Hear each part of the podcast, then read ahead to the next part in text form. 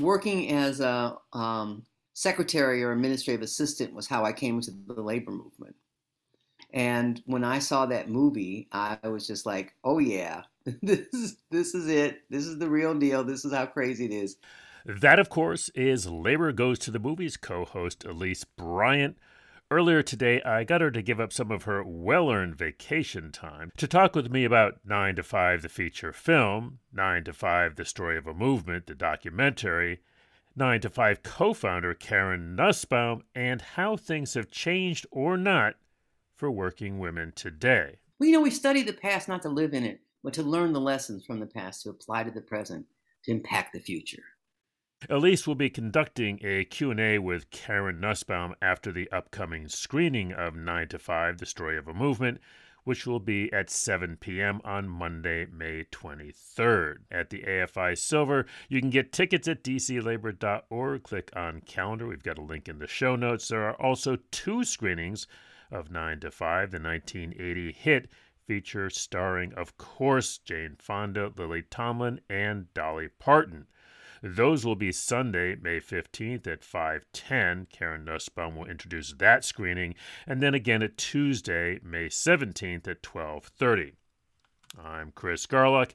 Here's my chat with Coalition of Labor Union President Elise Bryant as labor goes to the movies.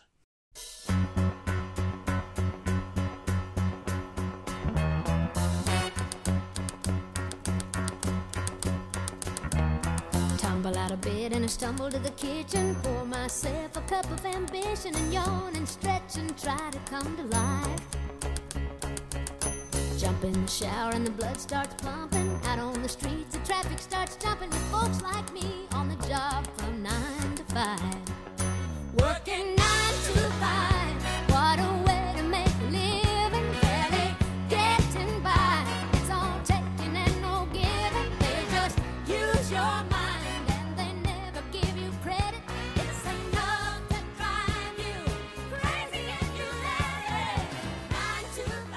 we'll start with Nine to Five, the original movie. Do you remember, you know, when you first saw the movie? And oh yeah, absolutely, absolutely. I mean, working as a um, secretary or administrative assistant was how I came into the labor movement. And when I saw that movie, I was just like, "Oh yeah, this is this is it. This is the real deal. This is how crazy it is."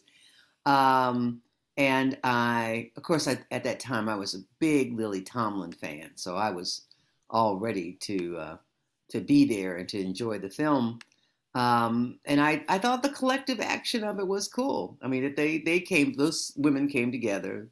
Uh, the characters played by uh, uh, Jane Fonda and Lily Tomlin and Dolly Parton, right, come together to to to to overthrow this boss who is overbearing and and uh, abusive. Mm-hmm. Um, and you know they made light of it, and that's okay. I mean, but it was inspired from the real deal. Um, those women, the Karen Nussbaum was numbered among, uh, who said, "This is crazy." You know, the administrative staff is literally the backbone of every organization, and are treated with less than respect and less than appreciation for the work that they do.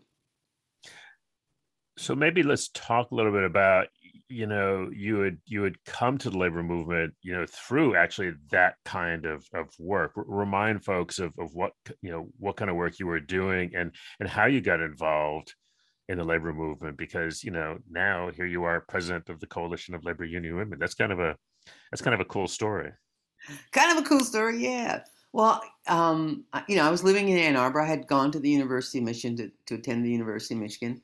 Uh, dropped out the year that my mother died and was hanging out and being a campus radical and carrying on. Um, and I joined this feminist theater company. It wasn't feminist theater company when I joined. It was actually just a political progressive theater company. And then when the director left, the most of the men left except for one. So it was all women, and we formed this company. And the Kornbluhs, who Hy Kornbluh was the director of the labor studies program at the University of Michigan, and his wife Joyce Kornbluh was the director of the Women's uh, and Work program through the Labor Study Center.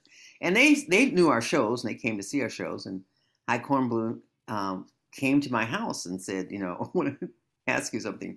We've got some grant money. Would you be willing to come and direct a labor theater project? And I was like, You're going to pay me to do this? Yeah, well, actually, we're going to pay you to be the secretary. Aha. Uh-huh. And because um, before that, I was working at the University Cellar Bookstore, which was organized by the Industrial Workers of the World. So my first union was the IWW, the Wobblies. I always forget that. Yes. right. And the Corn Blues Expl- explains a lot. it does. And and uh, Joyce and High Sun also worked there, so they knew about our work and our action to organize. Uh, so I said, okay, yeah, you, are going to pay me. I, I'll be the secretary, sure. Um, so I did. I got hired in September of 1982, and on the side, I was organizing this labor theater company. And so I was working as a secretary. I wasn't very good at it. Um, not because, well, just it wasn't my style. it's okay. I gave it. I gave it my best because that's what my mother taught me to do. You, you know, whatever job you do, you, it doesn't matter whether it's digging ditches. You just do the best job you can. Uh, but doing the theater thing on the side was definitely uh, incentive for doing it. But when I left the Labor Study Center, um, I did some part-time work at other departments at the University of Michigan, and the treatment of the of the the um, support staff, clerical staff, was just it was pitiful. You know, I mean, women were expected to make coffee. You didn't if you didn't drink coffee. You didn't make coffee. Go out and buy gifts for your boss's wife. I mean, really? Is that in the job description? And of course, the work that was done was totally unappreciated by by anybody and everybody. Um, so that's that's what brought me to um, the labor movement and eventually to teach um, because I really understood effective speaking and I wanted to teach it. So they let me do that, and that got me into being a labor educator. And now here I am. well, and and the the things that you were just talking about are exactly the things that show up, you know, in in the movie Nine to Five. In fact, I was I was looking for some clips yesterday and found the one which I'd forgotten the scene where Lily Tomlin, you know, tells her boss off. I'll tell you what I'm talking about. I'm no girl. I'm a woman. Do you hear me? I'm not your wife or your mother or even your mistress. Mm-mm. I am your employee, and as such, I expect to be treated equally with a little dignity and a little respect. And and I'm remembering, and they talk about it in the documentary about the research that they that they did. I mean, they really, you know, nine to five, the film is obviously Hollywoodized. I mean, it's, right. It's a, mm-hmm but it was really based on real stuff. Yeah. And that that's clear. And and when I saw the documentary, I was just literally like sucked back into time. Mm-hmm, mm-hmm. You know, to to recall just exactly what it was like in that in that time period um, for women working in those positions. It was just, I mean, you were doing, you know, really important work without without the pay and without the recognition and appreciation. So I guess maybe compare and contrast. I mean, to me, you know, now that the documentary exists, they're kind of a, a pair, you know, the film, you know, nine yes. to five and the mm-hmm. documentary. Mm-hmm. What what are your thoughts about the two different films? Ah. Well, one of the things um, about the documentary, um, as opposed to the feature film, is that they um, consciously and intentionally um, interviewed women of color. Yes. Who were active and engaged at that time. And in the film, there were, you know, there were no women of color. Uh, certainly none of the principal characters were. And I felt that that was a really important um, consciousness change to bring in those voices into the film um, so that we, we, we could see um, the representation of diversity that exists in our, in our work and in our culture. And so I thought that was really important. Mm-hmm. It was the documentary versus the film. And and to see that the documentary really sort of locates you know this as a movement it's you know nine to five the story of a movement mm-hmm. right and that and so you know what's kind of interesting is that you know we now you know, can look back and see. I mean, you lived through it. Karen Nussbaum lived through it. It was. Right. So you know, and and and again, you know, putting on your coalition of labor union women hat, you know, so thinking about you know how much things have changed and maybe how much things have not changed. Well, that's really, really, that's a really good question, Chris, because I think that um, it's changed, but not that much. Mm-hmm.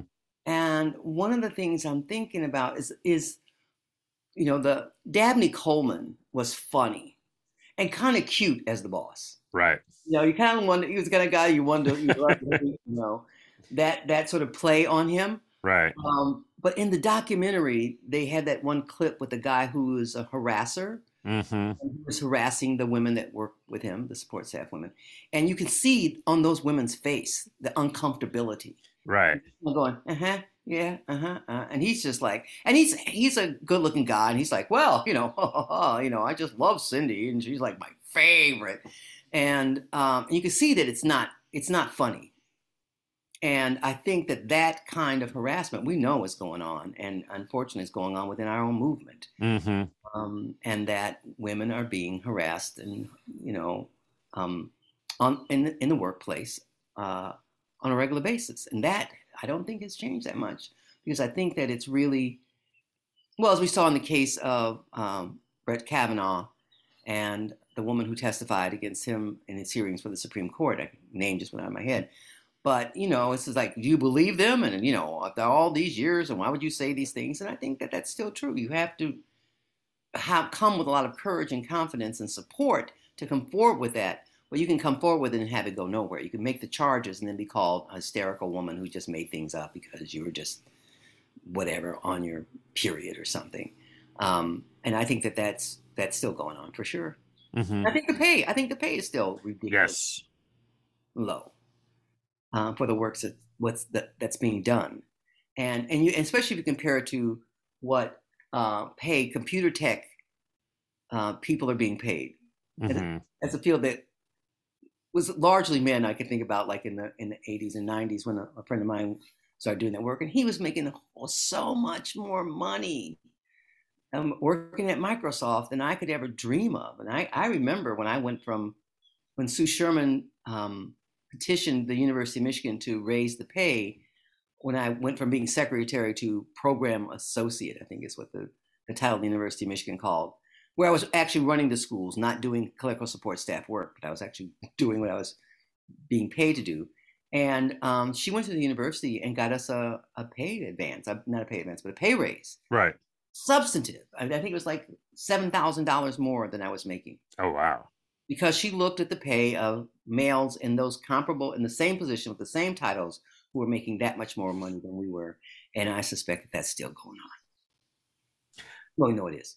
Pay, pay equity is. I was gonna say, yeah, we you, you, it, you, you, guys have the numbers. right. Yeah, and this is this is Asian American History Month, and so I think I can't remember. It was this week was um, pay equity for uh, Asian American Pacific Islander women. Mm-hmm. Yeah. So yeah, still going on. So here's another thing that I'm I'm sort of been thinking about, um, which is you know when Nine to Five the the feature film came out, you know in a lot of ways it it it, it must have been revolutionary, you know, and I, just I want to get your reaction, but just to see people like you, as you point out, not people exactly like you, not you know people of color, but people at least you know women who were doing the same kind of work, you know, in a feature film.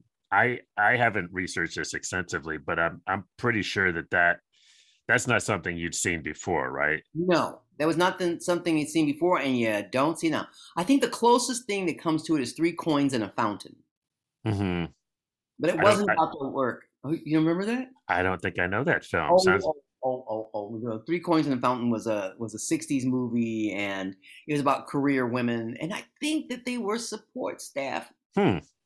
I haven't seen it in a long time, but that was like, I, I remember because it was like dreaming to be a career girl. Hmm. Right? Uh, they didn't say career woman, uh, and that was right, right. time Although it would have it would have been a career girl though, right? it would have been career girl.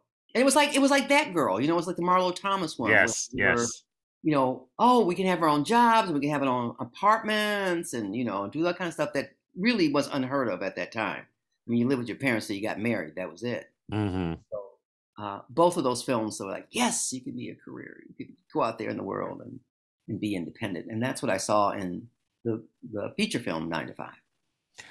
And so the thing that I was then thinking about was that, you know, at the time, you know, the ability to make a film like that, you needed a Jane Fonda, a Lily oh, Tomlin, oh, a Dolly Parton. Absolutely. absolutely. It had gone nowhere.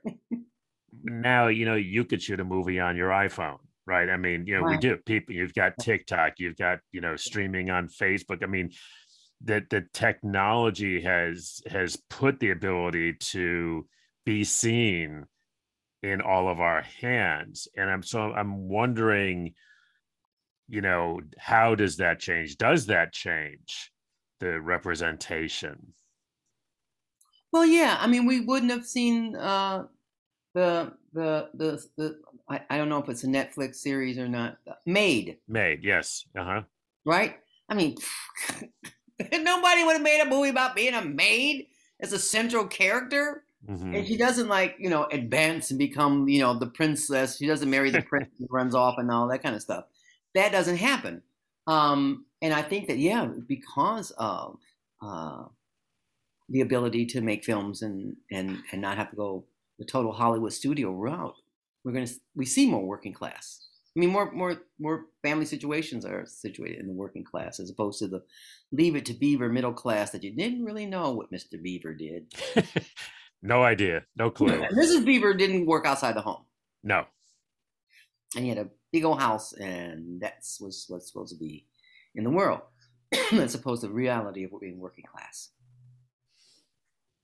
So, wanted to to wrap up by talking about Karen Nussbaum, who you'll be uh, introducing. Uh, I have doing a question Q and A um, mm-hmm. after after the the screening of Nine to Five Story of a Movement and and you whatever you want to talk about but it was just i was just thinking about that you know for a while then the karen's retired now but for a while there you were literally in the same building down at afl-CIO headquarters um and so i'd be curious about you know she founded nine to five. You guys had these sort of parallel career tracks but then at a certain point they they intersect. So i'm curious to to know more about that. Well, Karen is one of my sheroes. For sure. I, I knew about her and nine to five um, before I came here and back in the days when I was at the University of Michigan and uh, working as a labor study program associate. and I met Karen uh, and I was just like, oh, wow, this is like really cool peoples and they're doing this stuff. And over the years, you know, we got to work uh, on and off together. And one of the things that she did that I, I'm still calling for is that she called for uh, a meeting of all the women workers, of all the women in unions. And we had a women's conference. And I remember um, because she invited us to come and do the Labor Theater Project. We were going to mm-hmm. come and perform Workers' Last Worker Stories at it. And I was thrilled and honored. And they were expecting maybe 100 people. And I think the first time they got 300. Oh, wow. And the next time they got 500. And then it was going up. And um, it was just, it was powerful you know, because CLUW, yes, we bring women together and union women, but we don't. It's not everybody. You know, you have to you have to be a member of CLUW. And here it was across the board, across unions, across the country, women coming together and saying, "This is who we are, and this is what we need, and this is what our work is about, and this is what we need to be doing in the union."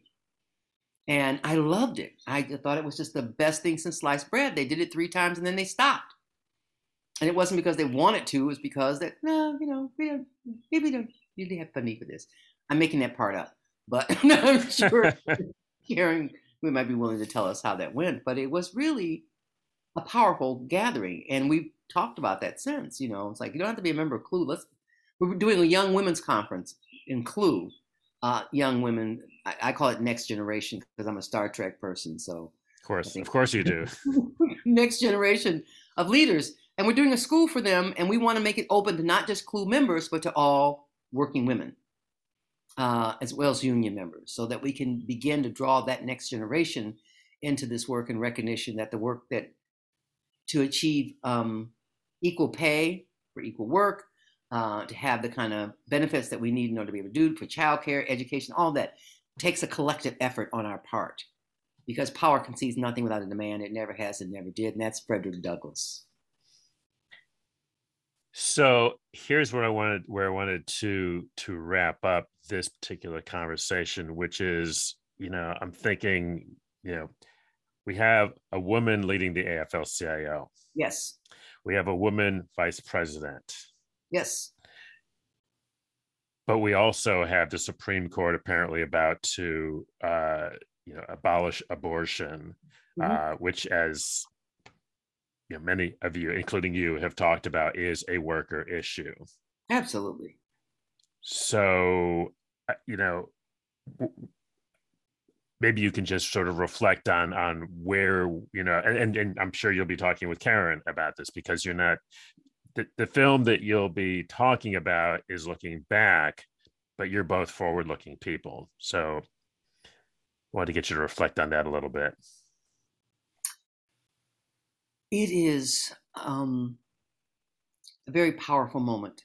I mean, we there are lots of them, and they happen all the time. I think this in particular is one of those times when we are going to come across, we're going to come together across uh, union lines, across job lines, across racial and, and any other uh, man-made created divide to come together on this because I think that not only women but also men uh, and non-binary people understand the importance of the privacy and right to our health and well-being and right to our own bodies and that's what this is about and it's about the suppression of women in the 21st century to be able to control our, our pregnancies. And I it's it's outrageous.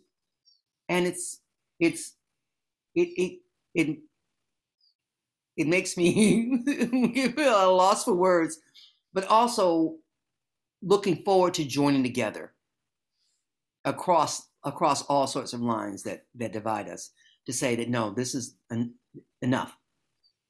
Basta and, and I guess that that's the thing that you know in talking, you know, both on the radio show and just talking with my my you know women friends and allies and in, in the labor movement about about this that know, really what this comes down to really is an attack on women and on workers. And that, that that's you know it it's interesting because i think a lot of people think this is about abortion.